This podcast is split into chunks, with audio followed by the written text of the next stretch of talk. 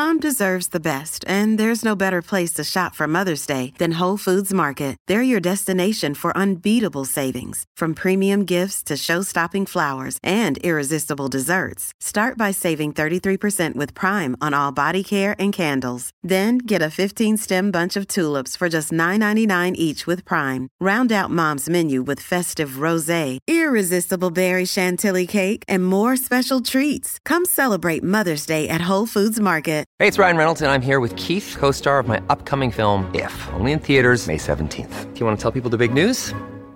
All right, I'll do it. Sign up now and you'll get unlimited for $15 a month in six months of Paramount Plus Essential Plan on us. Mintmobile.com slash switch. Upfront payment of $45 equivalent to $15 per month. Unlimited over 40 gigabytes per month. Face lower speeds. Videos at 480p. Active Mint customers by 531.24 get six months of Paramount Plus Essential Plan. Auto renews after six months. Offer ends May 31st, 2024. Separate Paramount Plus registration required. Terms and conditions apply if rated PG. So uh, the carnivore diet, from my opinion, is a diet that can sustain life.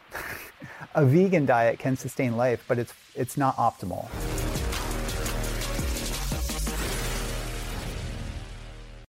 Hey everybody, welcome to another episode of Health Theory. Today we are joined by somebody who is going to make your brains leak out through your ears, the one and only Dom D'Agostino. Dom, welcome to the show, man. Thanks for having me, Tom. Dude, I'm excited to have you back. The last time we talked about the brain and all the things around optimizing that, but this time I want to dive into like some really juicy stuff. So I heard you in a podcast say something that I've heard other people sort of dance around, but you really came out and said, we need to make this a prime time thing.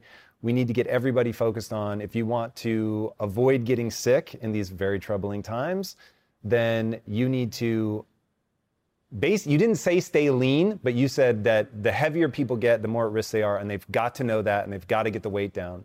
And when you say weight, I assume you mean body fat. Why does that matter? Well, I mean, it can mean body fat, but um, we're in interesting times, and uh, with COVID, the main risk factor that's not really being discussed as much as it should be is metabolic health. I mean, that's why we have you know the conference, Metabolic Health Summit, mm-hmm. which is bringing together clinicians and scientists and networkers uh, to discuss this topic before COVID even hit. Uh, and we do know that if you have hyperinsulinemia, hyperglycemia, type 2 diabetes, if you're overweight, if you're obese, you're astronomically at a higher risk for contracting but having a poor outcome if you have COVID 19 infections. Whether it be you know, just your immune system or your uh, atherogenic risk or uh, your body's ability to cope. You know, if you have hyperglycemia and high inflammation, that's a burden that your body has to deal with in addition to the COVID infection, and that could also exacerbate the inflammatory response. So, uh, having optimal metabolic health in terms of low insulin, you know, low glycemic variability, low glucose overall, uh, and just uh, uh, optimizing your cardiometabolic biomarkers is the way to combat this uh, disease. And it's not, there's not a whole lot of attention, uh, funding, and resources being put into that right now. All right, so there's two different arguments. There's body positivity, and I love that, and I want people to feel good and like you are where you are, and I don't think people should waste time beating themselves up unless it's useful to them as like a minor little kickstart to get things moving. But that's complicated. We'll set that aside. So I don't want people to shame themselves and all that. But at the same time, if you are more likely to die, suffer negative outcomes, then it's something that we at least from an information standpoint, want to make sure that people understand so that they can take control and get whatever outcome they desire. So if people were to steer by the easy visual outcome of fat, are they going to be moving in the right direction? Or is there is it really true that you can be carrying excess body fat and still be completely healthy? Uh, yes, that's true. And I think what we need to sort of look at is objective biomarkers of metabolic health if in the context of low blood pressure, you know, low fasting blood glucose, low insulin, low uh, high sensitivity C-reactive protein, low uh, hemoglobin A1C, uh, optimal, you know, low triglycerides, So that's just some of the biomarkers that if And are they are mostly dancing around inflammation? Is that really Uh, what we're trying to, to keep down? what I just described were cardiometabolic biomarkers, and I think the best snapshot of your overall health and well-being and your ultimately your longevity will rely just upon like maybe six to ten, you know, objective biomarkers that we can easily measure, even at home. There's like Can kits you that we through use. them slowly-ish? Okay, Like I've, yeah. I've actually longed for this Yeah. Mm-hmm. answer, but people always, it's like so much Yeah. heady shit and I can't track it. Like, what are those? Yeah. Uh, well, well, our conversation, you know, prior to getting on the show here was talking about continuous glucose monitoring. So that is a technology maybe everyone not at this time can afford, but it's probably the most important metabolic biomarker that we can track and should keep control of. So you can Okay, do so fa- anybody that doesn't know glucose, sugar, right? Could come in the form of carbohydrate. Yeah. It's not always going to say sugar on the package, but your body turns that into glucose, which is essentially sugar in your bloodstream. yeah. And the lower the better. So um, Why? Why? Because, well, if your fasting blood glucose, uh, or say average glycemia that you can measure, directly measure with uh, continuous glucose monitor, the correlate to that indirect would be hemoglobin A1C. And if you're above 6.5, you're diabetic. And that's right? basically how much sugar has bound to your, I forget which cell. glycated uh, hemoglobin red blood cell. Okay, Yeah. so red blood cells have Yeah. sticky sugar molecules stuck to them and they Yeah. become inefficient, or are they actually at that point problematic? Well, it's just it is a uh, a correlate to the level of glycemia that you have in your body, and we know that proteins getting glycated that's not a good thing. But uh, the important thing is that if your inflammation markers, and a global marker would be uh, C-reactive protein uh, or high sensitive C-reactive protein, which can measure in that low range. So, if your immune system becomes activated, for example, if you have uh, an intestinal bug like a gastroenteritis, whether bacterial or viral, your H, and I've seen this before in myself and traveling and getting like a little stomach bug, HSCRP goes through the roof. And this kind of results, you know, the etiology of all this is in the gut, right? So if your gut lining becomes compromised in any way through a virus or bacterial or something that you eat, uh, then that triggers inflammation. And I've I've gotten like a stomach bug, you know, maybe two or three times in the last ten years, and I quickly do uh, a whole cardiometabolic blood work profile and Just to see what's happening. just to see what's happening because and it has it's been very insightful and basically showing that your immune system really goes haywire if there's any kind of perturbation uh, in the intestinal mucosa and that can trigger permeability of the blood-brain barrier and that can be neurotoxic i mean if you want to put a term to it because uh, and this can happen if you have uh, you know epstein-barr virus herpes simplex virus uh, various cytomegalovirus. So think if people have, if they get shingles, for example, it'll start off with a headache. And one way to avoid it being exacerbated is to just go into a fast or go into a ketogenic state right there. And if your your gut is compromised and your blood-brain barrier is compromised, and you're introducing food. There's a lot of toxins in the food that we're eating. You know, whether Just it be plant, a normal no matter what kind of diet, yeah, you're eating, uh, and even drinking water. So uh, that becomes an additional challenge. And our immune system is kind of like an army, and there's only so much of a reserve that the army can have.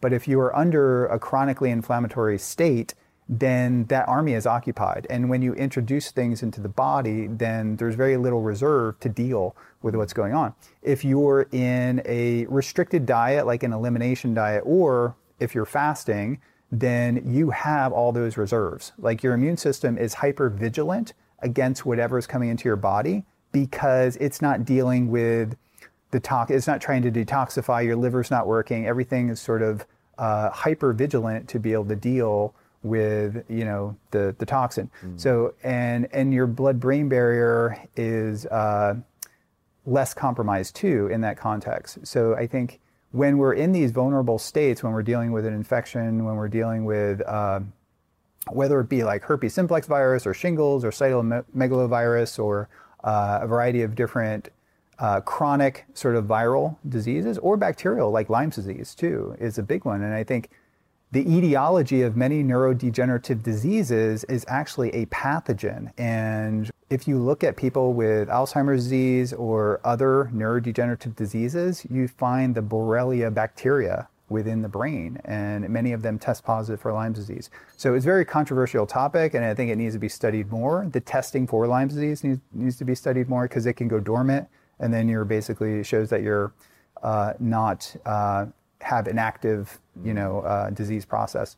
But um, in the context of many pathogens, whether it be viral, whether it be bacterial, or if you are dealing with an inflammatory issue, fasting and a ketogenic diet, which mimics many aspects of fasting, can be very beneficial. Okay, so that part I don't understand. So I've got a chronic virus.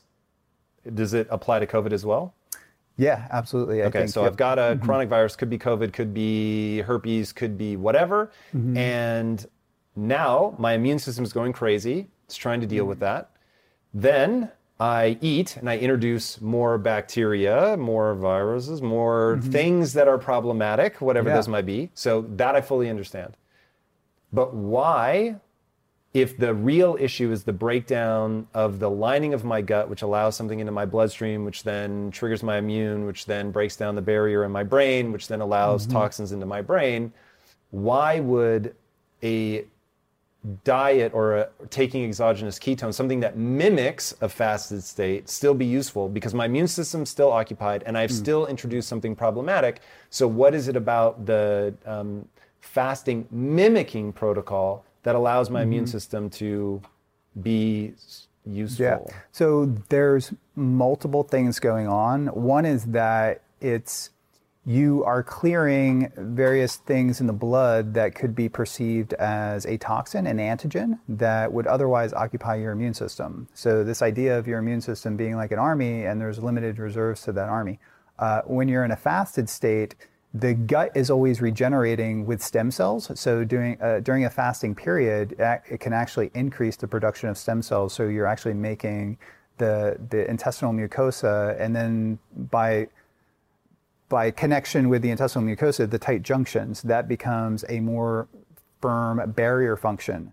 Inside, we have an open tube from our mouth to our anus, and that's uh, if and that's continuous exposure to the environment and the more impermeable we make that barrier function the better our immune system is going to be we have 70 to 80% of our immune system is in our gut so I get it on the fasting. What I don't understand though is why a am um, assuming taking exogenous ketones, something that gives me a sort help. of mimicked. Yeah. But why? Why does that work? Well, if you're on a ketogenic diet or taking exogenous ketones, that is um, that can deal with a number of gut issues that gut dysbiosis that could contribute to uh, a breakdown of the intestinal mucosa and then the tight junctions. For example, small intestinal bacterial overgrowth or SIBO, uh, typically a consequence of a high carb diet, processed food, going fasting, or uh, there's research now looking at exogenous ketones and small intestinal bacterial overgrowth. We know that a carbohydrate restricted diet uh, elimination diet can help in that regard. Uh, and like I mean, it goes back to this: the health of your gut will dictate, since your immune system is uh, intimately linked to your gut, it will uh, overall boost your immune system because there's less, uh, you know, challenges for your immune I system. I realize that exogenous ketones challenge. help with the junctions. Yeah, that research is ongoing, but there's so many other things. So just prior to coming on here, I looked. Uh, I just I went to clinicaltrials.gov and I put in exogenous ketones to see what new clinical trials, mm. and 96 clinical trials came up. The last time I was here, it might have been a dozen, but there's 96 wow. clinical trials looking at ketone supplementation. From most of it was like cardiovascular disease. There was cognitive cancer. There was like like probably a couple dozen with cancer looking into that. Hmm. Uh, COVID 19, COPD, cystic fibrosis. What are uh, that's just a seize. hoping I mean, is the. yeah. What are people are. What are they hoping is the mechanism at play with ketones? Obviously, it's a yeah, guess. This is early trials. I'm just curious if there's one sort of central thesis about what ketones are doing. So yeah. like I had never heard the gut junction before. You're very clear mm-hmm. it's ongoing. Yeah. But is there something is it stimulating stem cells? I'm making this shit up. I'm just mm-hmm. curious though like what yeah. what people are hoping or guessing at? Well, we know that certain metabolic markers are improved with exogenous ketones. So they're being tested for type 2 diabetes right now, even type 1 diabetes. I was interested to see that. So if your metabolic markers are improving, if glycemia is going down and being more stable, uh, if it's targeting various inflammatory pathways, we know that that's beneficial. So improving cardiometabolic health biomarkers, that's one way. But we also know that the ketone bodies, beta hydroxybutyrate and acetoacetate, uh, are based, they're signaling molecules. They are hormones in the body. And then and breakdown. how do those get created on a ketogenic diet? So, on a ketogenic diet, uh, we experience hyperketonemia directly proportional to fatty acid oxidation in the liver. So, that triggers a process called ketogenesis. And fatty acid oxidation contributes to the production of acetyl CoA, and then that can condense and form acetoacetate, and then beta hydroxybutyrate, which then enters circulation. And beta hydroxybutyrate is the main circulatory ketone or ketone in circulation, and it's usually in about a four to one or three to one ratio with acetoacetate. So, just to really simplify, are these yeah. all uh, metabolites of fat metabolism? They are. So, I think of, you know, when we start fasting or we go on a ketogenic diet, glucose goes down. Mm-hmm. If we're, say, fasting because it's easier, glucose goes down, glucose availability to the brain becomes limited. So we liberate fat from our adipose tissue, and that through beta oxidation of fatty acids in the liver, it takes long uh, water insoluble fat molecules and chops them up like a wood chipper in an to enzymatic smaller, process. Uh, yeah, it's an enzymatic process where you break down fatty, like beta oxidation of fatty acids is sort of a metabolic enzymatic process. And the breakdown products of fat are beta hydroxybutyrate and acetoacetate, and they're water soluble fat molecules that then readily enter circulation. And they can cross, the benefit is that they can cross membranes through the monocarboxylic acid transporter and the blood brain barrier.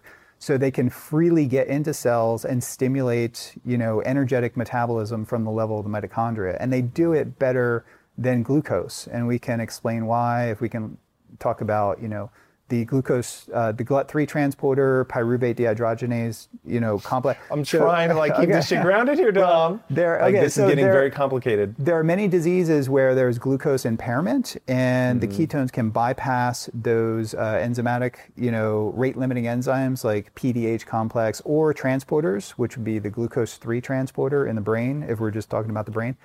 So if we consume exogenous ketones, then we put that right into circulation. But going back to you asked about uh, ketone production in the body. So you know ketone production directly correlates with suppression of insulin and insulin signaling, and that then contributes to a higher fatty acid oxidation, not only in the muscle, but also in the liver. Mm. And then accelerated fat oxidation, which never occurs with a standard American diet or a normal diet that people follow, because it has carbohydrates, sugar, yeah, tons of glucose. A little response. bit of carbohydrates can really shut this process off. So that's why if your ketones are elevated even a little bit, that basically shows that you are oxidizing far more fat than 99% of the population. That's why ketones are an excellent biomarker or indicator of your fatty acid oxidation state. So breath ketones are probably more important because beta hydroxybutyrate, when we're making it in the liver and it gets in circulation, it can give our brain energy and has anti inflammatory effects and functions as a hormone. But uh, it's being used for energy. So if we're sitting here in a fasted state and my ketones are five and I go for a quick walk around here, I could drop it down to one or two because the body's using that as a source of energy. Whereas your breath acetone is a really, really accurate indicator of your fatty acid oxidation state because we're blowing it off. It's not really being used as fuel. Uh, and it becomes a really important biomarker if you want to track your fat burning state. So right, probably me... more important than beta hydroxybutyrate. And the breath acetone device I gave you, the Biosense yes. device, is probably it's an FDA approved device. It's probably the best device out there for that, and it becomes really important tool that one can use for fasting if if burning fat to see if you're goal. actually getting into ketosis. Yeah, like if that's you know the ranges are from 0 to 40 and if you're at 30 or 40 i mean your fat metabolism is maxed out mm. uh, whereas if beta hydroxybutyrate if you're pretty active and you're using beta hydroxybutyrate as fuel and you're concerned because you're not getting above one or you're like at 0.5 or one, that could be, you could be a good ketone producer, but a super ketone utilizer because your tissues is sucking up. Mm. How do you tell fuel. the difference then between whether you're just really good at making and using or you're just not good at making? Yeah, well, something that I thought of, I called it, I kind of termed this, this, made this term ketone tolerance test. So there's a glucose tolerance test where you consume glucose and you look at the profile of glycemia over time, and the Mm. faster it goes down, the more, the better, uh, more insulin sensitive you are, and the better glucose Meaning you, know, can pull the sugar out of the bloodstream, put it into cells. Yeah, Fat yeah. cells, essentially. So athletes are, you know, really quick. They'll sort of, uh, and if you're in a fasted state, you know, if you ate a lot of carbs the day before, your liver glycogen could be topped off. But if you're like in a normal state and you consume a massive bolus of glucose and you clear it from your blood, that's a good thing. So with ketones, we find that athletes will dispose of the ketones faster too. So if you consume ketones and uh, you clear it from your blood really fast, which athletes do, then that's what we call like a ketone tolerance test. And if you don't clear the ketones from your blood, if you're a sedentary person, this is more likely to happen.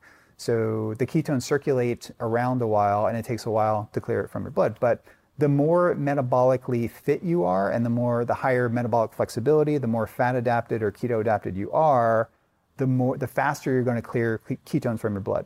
So this is important for people that are measuring, pricking their finger and measuring beta hydroxybutyrate because many athletes that I communicate with, they're like they can't get above like 0.5 or even you know one in a, in a fasted state. But if they blow into a breath acetone monitor like a biosense, they see their breath acetone is like off the charts, and that would correlate very well with their fat oxidation state. Whereas they the beta hydroxybutyrate is underrepresented because they are such a fine-tuned ma- machine. Their bodies are using the ketones for fuel, mm. and your brain's using it for fuel too. Okay, so that all makes sense. Now, I'm still trying to hunt down this idea that taking exogenous ketones, because I, again, I understand why the mechanism works from a fasting standpoint. Mm-hmm. Taking exogenous ketones, if you were testing all of my meaningful markers for, for mm-hmm. ketosis, Yeah. would you be able to tell the difference between, like, if I lied to you and I said, Oh, Dom, I've been fasting for three days, and you take my blood readings, could you tell this motherfucker's lying? He obviously took exogenous ketones because we're reading it in his blood, but there are also these other markers. Yeah. Because that's where I'm like, does adding something in, if I'm already doing all the damage, Yeah.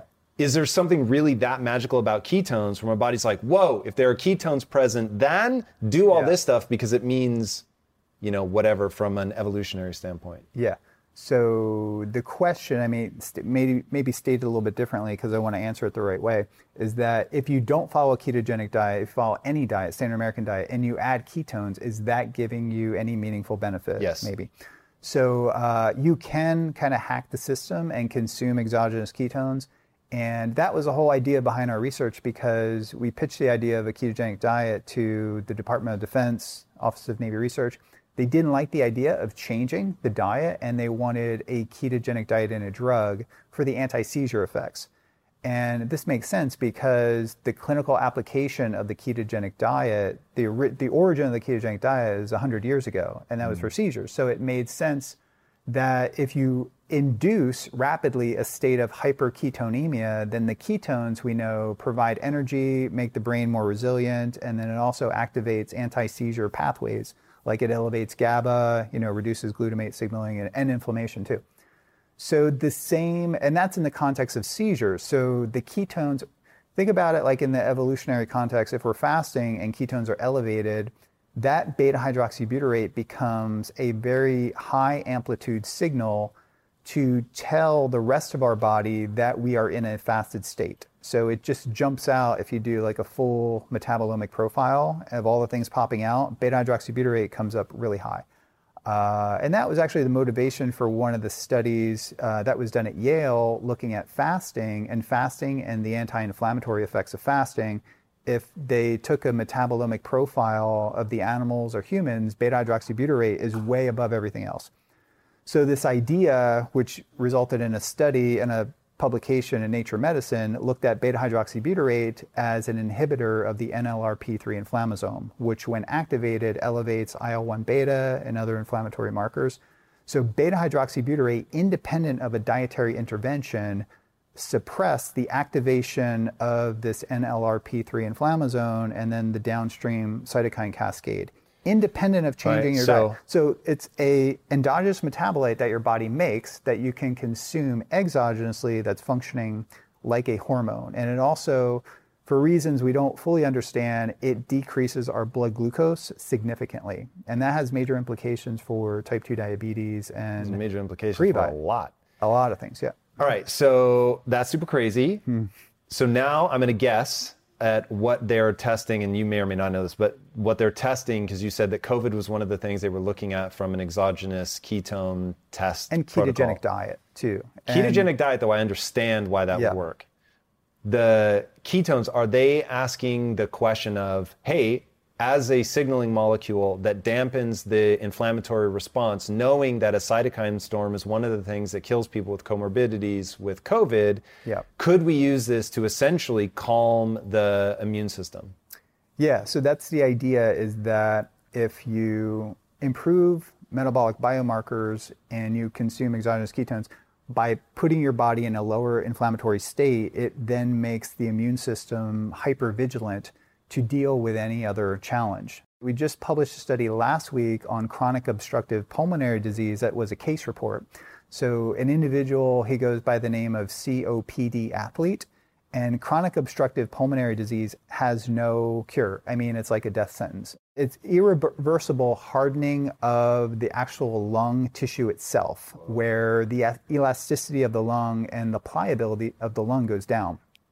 So, in this context, uh, an athlete reached out to me and he goes by the name of COPD athlete, and now he's more or less like an influencer that uh, was experimenting on things, including a ketogenic diet, and then he added exogenous ketones.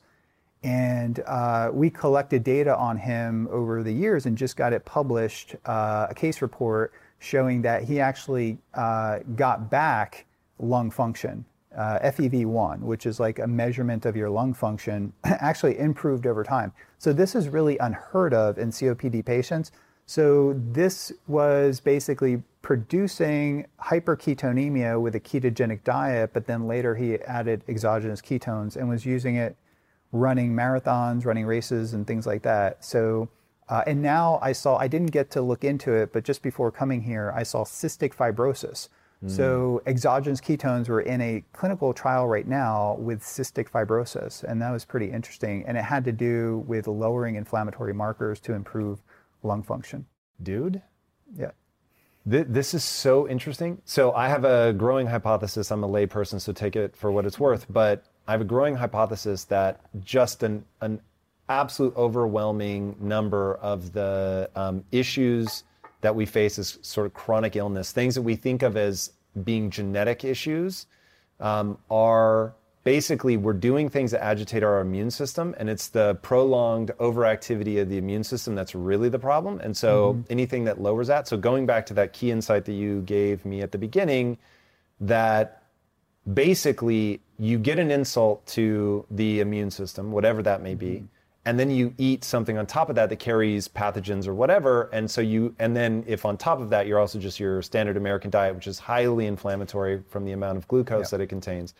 Um, that we're just constantly agitating the immune system, agitating, agitating, agitating, agitating.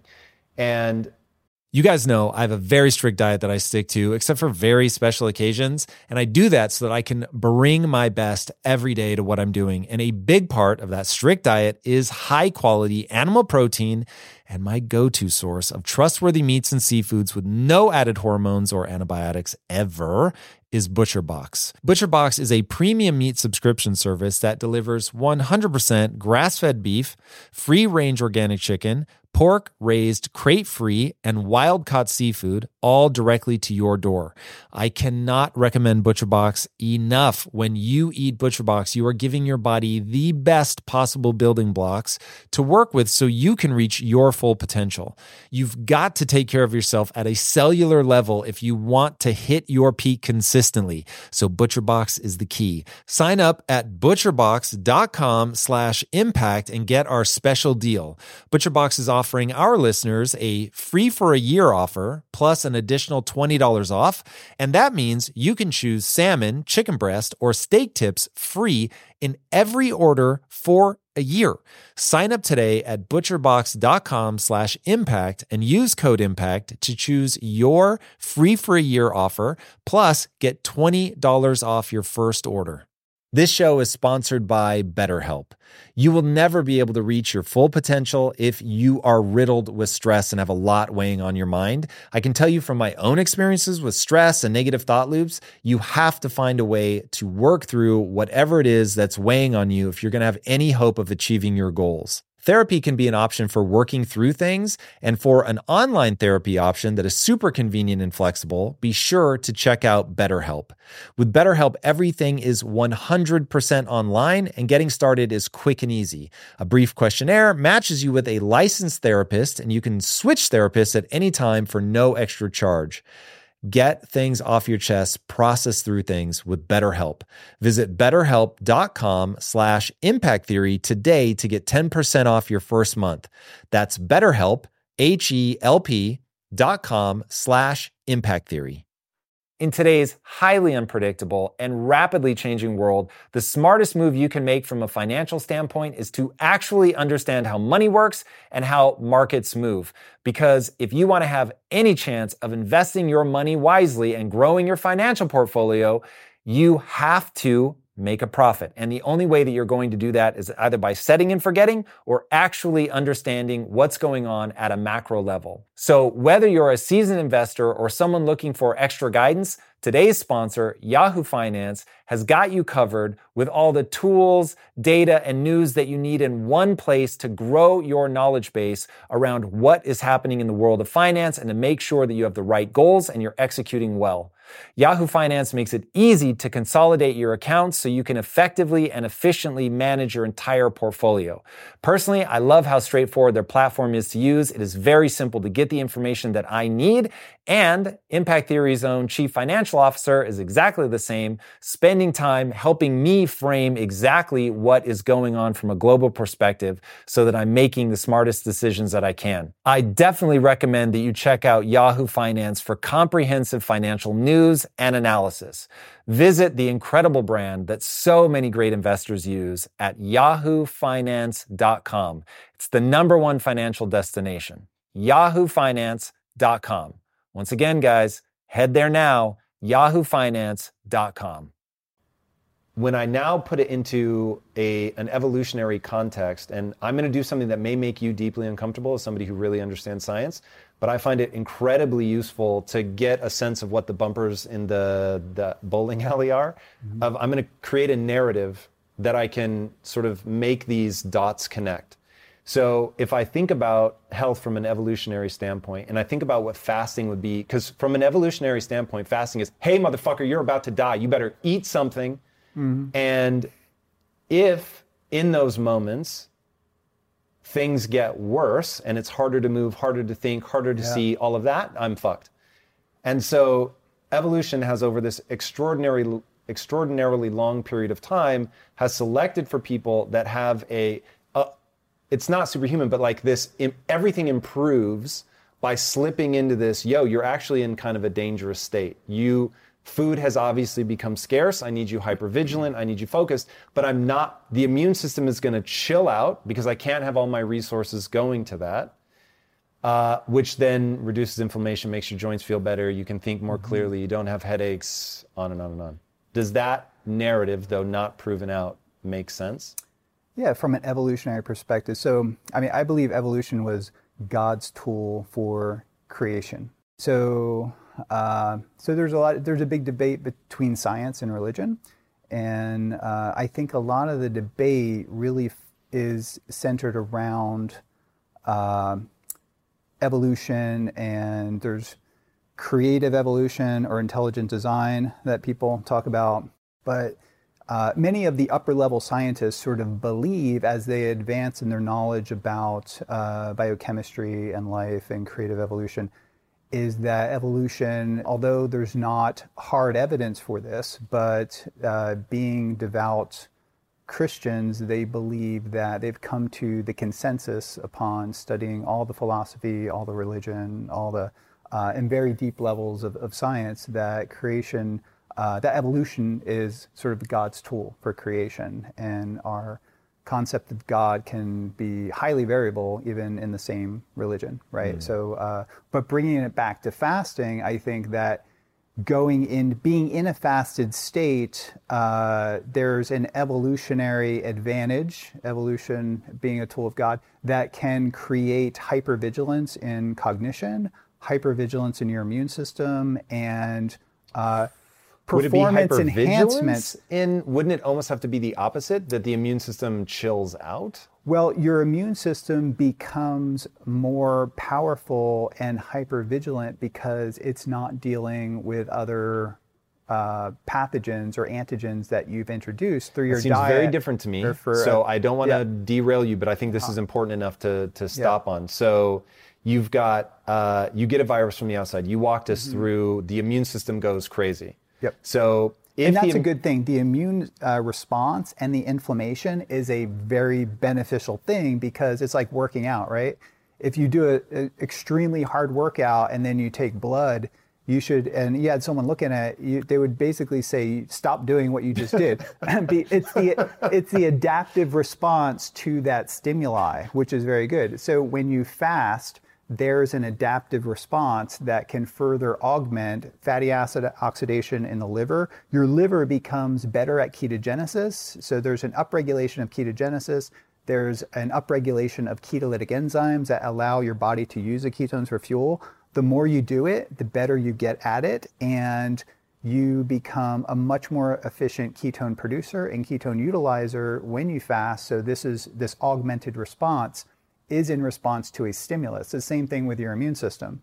The augmented response, and if you take the peak of the response, that's when you are adapting, not the nadir. The nadir is when you become hypervigilant to be able to detect various antigens that you're putting in your body, and then your body is already adapted and augmented in a way to deal with that challenge. So it's like, you know, you wouldn't go into a max effort lift if you just did your max effort lift the day before, right? You want your body to recover and heal, and then you are much more uh, able to recruit the contractile apparatus to move the weight. So, what makes the immune system overreact then? Because I think of my story was the immune system gets some insult, whether it's a virus, whether it's the food that you eat, whatever, mm-hmm. it gets that insult, and you get inflammation.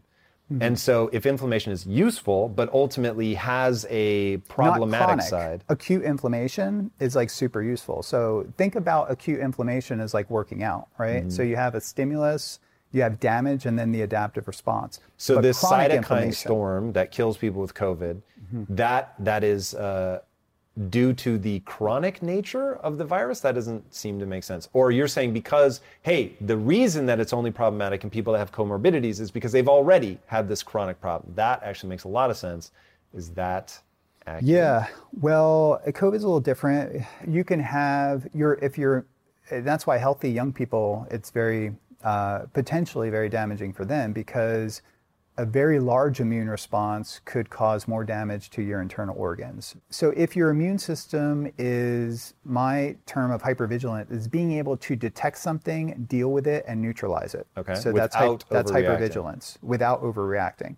So that's a proper immune response. Whereas if you have an autoimmune condition, under no situations that I'm aware of are autoantibodies beneficial. Maybe they are. I don't know from my knowledge, you know, about the immune system, immunology, in no context are autoantibodies a good thing. If you what have an mean? autoimmune, meaning your body reacting to itself. So antibodies against itself, against mm-hmm. proteins that are in itself. And I mean, we all have some degree of autoantibodies, but under I don't know of any benefit to autoantibodies. So some people have more than others, but there are a host of people who have autoimmune disorders and in the context of an autoimmune disorder, your immune system is sort of compromised and it's hypovigilant. So it's not able to uh, augment your immune system in a way until the situation becomes very dire. So, and in, in that context, when you launch a massive immune response, then you're just like dire straits. in an autoimmune condition, your immune system is chronically activated. So now it's just worn thin, it's fucking exhausted. Uh, So yeah, you it kind of about it like underreacts until it's dire and then it goes crazy. Yeah. So that's not not all situations are that are that scenario, but I think that's a good approximation or overview of kind of what's happening. Okay, so now help me understand because that all fits this narrative that I'm telling myself. Mm-hmm. Uh, but the young, healthy people having such a robust immune system that they overreact, that's the one. Do you think that's just Mm. something that has to do with that this is a virus we've never seen before and so we're not adapted to deal with it? And so it just causes a, a sort of glitch in the matrix or? Yeah, the pathogenicity is like super, it's like hyper pathogenic in that way that it can sort of hijack your immune system. And when you have a massive cytokine storm and it can attack your internal organs, your heart, your brain, your liver, your kidneys. And uh, if we had type 2 diabetes or we have comorbidities on top of that, then our system is weakened. And that's why we are much more susceptible if we're older, if we have type 2 diabetes, obesity, that scenario. But in healthy young people, and this is, you know, I'm not a COVID uh, researcher, but from my understanding is, um, you know, that's uh, these long haulers do get damage to internal organs like the heart, and then they have to deal with it, you know, over time, and it becomes more of a it Deal with it can become repair? a chronic condition. Is there a way to unwind that stuff? Well, yeah, the heart can repair itself to some extent. The liver can too, but kidneys not as much. But uh, but yeah, I mean, there's uh, there's going to be a fallout from from young people that are perfectly metabolically healthy getting this disorder, uh, getting this condition. Um, so that I don't know what you know the outcome's going to be, but I'm getting a lot of emails from people, young healthy people that have gotten COVID, and now they have, uh, and personal friends of mine too have had it. There are no clinics dealing with long COVID, dealing with the the host of things that come after dealing with this disease, even though they're not positive for COVID. The uh, the damage that they have is not easily undone. So there's going to be, it's going to open up a whole nother market, I think, of clinics that treat people who've had COVID that need to specialize in that, you know, uh, these situations. And every condition is kind of unique. So you're going to have, need a diverse array of people like you know a cardiologist, a pulmonologist, uh, you know a renal physiologist. Uh, I believe that that's going to be the scenario that we're going to be faced with. That there are many people looking for help, and the doctors can't help them, and we need to develop specialized clinics. But if we focus on metabolic health now, that's something we can do now. All right, so I give me the like yeah. what's the straightforward things that people should be doing to optimize metabolic health? Yeah, well, I think uh, glycemia is probably the most important biomarker that we can track. Keep your blood So- sugar low. Yeah, so and you can measure fasting blood glucose, and then if you wear a continuous glucose monitor, you are basically seeing a video. So if I want to study a cheetah, I could look at a picture of a cheetah running, or I can watch a video of a cheetah running. I'm going to get a lot more information out of the video of the cheetah running, right? So that's what a continuous glucose monitor is giving you that real-time information. Because there's so much variability, individual Yes. variability, we we have to do it all for ourselves. understanding the variability is far more important than looking at a snapshot of fasting. But I mean from person to person. So instead of you just saying go eat red meat or Yeah. go eat broccoli, Yeah, yeah. it's everybody has to to get the optimal results. People should test this stuff for themselves because they're going to react differently than somebody else eating the same exact thing. That's very, very true. So, uh, and people have different physiological responses to that. Uh, so, I thrive off a low carbohydrate ketogenic diet, and uh, my glycemia is typically maintained between 110 and 60. Right. So, uh, I, I rarely get out of that scenario, you and I feel great. So a lot of people ask me about the carnivore diet or plant-based diet. So uh, the carnivore diet, from my opinion, is a diet that can sustain life. a vegan diet can sustain life, but it's it's not optimal. I think we are, from an evolutionary perspective, from uh, that that we are omnivores, right? So we are basically hardwired and evolved to eat to be in- extremely adaptable in what we are eating. So, what do you think when you look at we become less adaptable if we're eating carnivore, and less adaptable less adaptable if we're eating carnivore? I if for long term long term carnivore adherence, uh, a carnivore diet is okay to use intermittently for different things, but if you are eating meat and only meat, then you become and you go back to eating dairy or plants or something like this, you're going to have an immune response. I think it's good to introduce a variety of foods, and if you are following carnivore, it's good to get a rainbow of different meats, right? So from pork to, to beef to liver to chicken to fish, and I think that's important, and not just a steak every day. And I think the carnivore diet is a useful diet for uh, for weight loss. To some extent, it's like hypo palatable and hyper satiating. And I think it reduces our hedonic response to food. Like that's why the ketogenic diet's so powerful. For weight loss, it's like, you know, you did four to one ketogenic diet. You can tell it's it's hyper satiating and hypopalatable. You're not going to overeat It's and gross. gain weight. Yeah, it's gross. and So- it, yeah. So, uh, so the utility there is that it becomes a means for calorie restriction, right? So, if we calorie restrict a carb-based processed food diet, we're going to get benefits.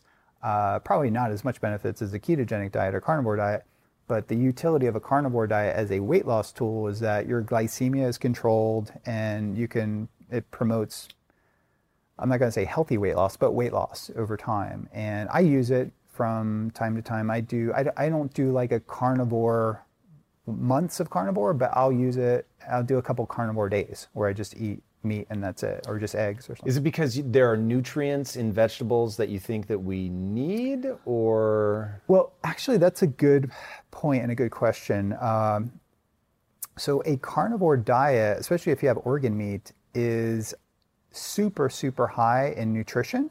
And if you are getting surplus amount of calories on a carnivore diet, especially with organ meat, then you can have hypervitaminosis. There's so many vitamins, like uh, from B12 to vitamin A and other things, that blood work can actually show you're out of normal range.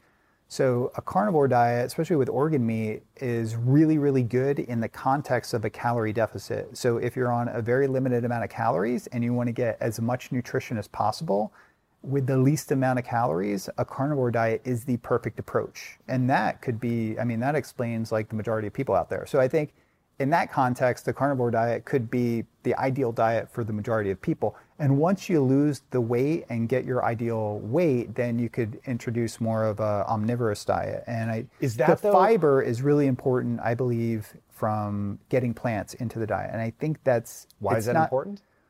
For the diversity of your gut microbiome, also for digestion. If you have, uh, you know, if I eat a steak, I like to have it with a salad or broccoli or something like that. The fiber actually attenuates the rise in glycemia and the insulin response. So you can, it helps slow protein digestion and decrease gastric absorption, the fiber does. So there's benefits there just from the process, from the way your body processes protein. So that's, that's a benefit uh, for adding fiber. So, and we see that with a ketogenic diet. When we add vegetables in the form of non glycemic fiber, that attenuates the rise in glucose, and uh, which would be minimal anyway, but also the release of insulin. So, the release of insulin is intimately linked to various nutrients entering circulation. And with the ketogenic diet or carnivore, that would be like the branched chain amino acids like leucine and other amino acids would trigger an insulin response. So we can attenuate that and uh, improve our overall metabolic health just by adding fiber. And then the fiber, the diversity of the fiber we're giving will reflect in the diversity of the gut microbiome. And uh, another recent study came out about fermented foods. So, what may even be more important than having a diversity of fiber is actually having fermented foods can contribute to the population, uh, uh, can reverse gut, gut dysbiosis and increase the diversity of the gut microbiome. And this stuff is uh, so fascinating and so complex. Let me ask a pointed question. So, is a calorie? It doesn't have to be though. I think it's super simple, but I think the science can be complex. But when it comes What's to super simple actionable things that people can do, do. yeah, there's it, it's pretty simple. Say it in a sentence.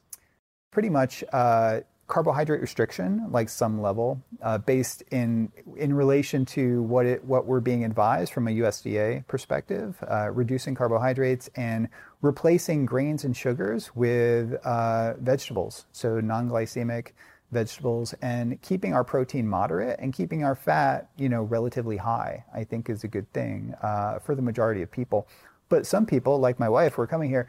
She had, you know, two sugary muffins for breakfast, and she thrives off that. Although when we're coming here, she did say, "Do you think they have food? I'm getting kind of hungry." So I never get hungry. Now I feel terrible because we she- didn't offer her food when she came. No, and yes, we we, understand all the regulations of. COVID.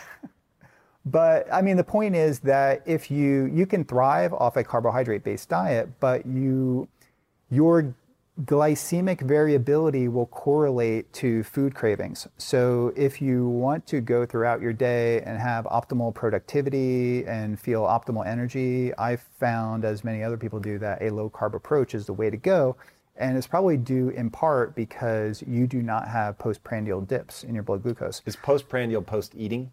Yeah. So when you eat carbohydrates, you know, for me, if I have carbs like a Pop Tart within 60 to 90 minutes, I'm down to like 55 milligrams per deciliter. Yeah. So it'll it might shoot up to uh, 150, 160. Do you come back down that fast because you have muscle mass? Like that's fast. That's well, yeah. You get an insulin response, and then that triggers glucose disposal, the insulin, and then I get another craving, and it becomes a vicious cycle, and that pretty much explains, you know, the majority of the American population.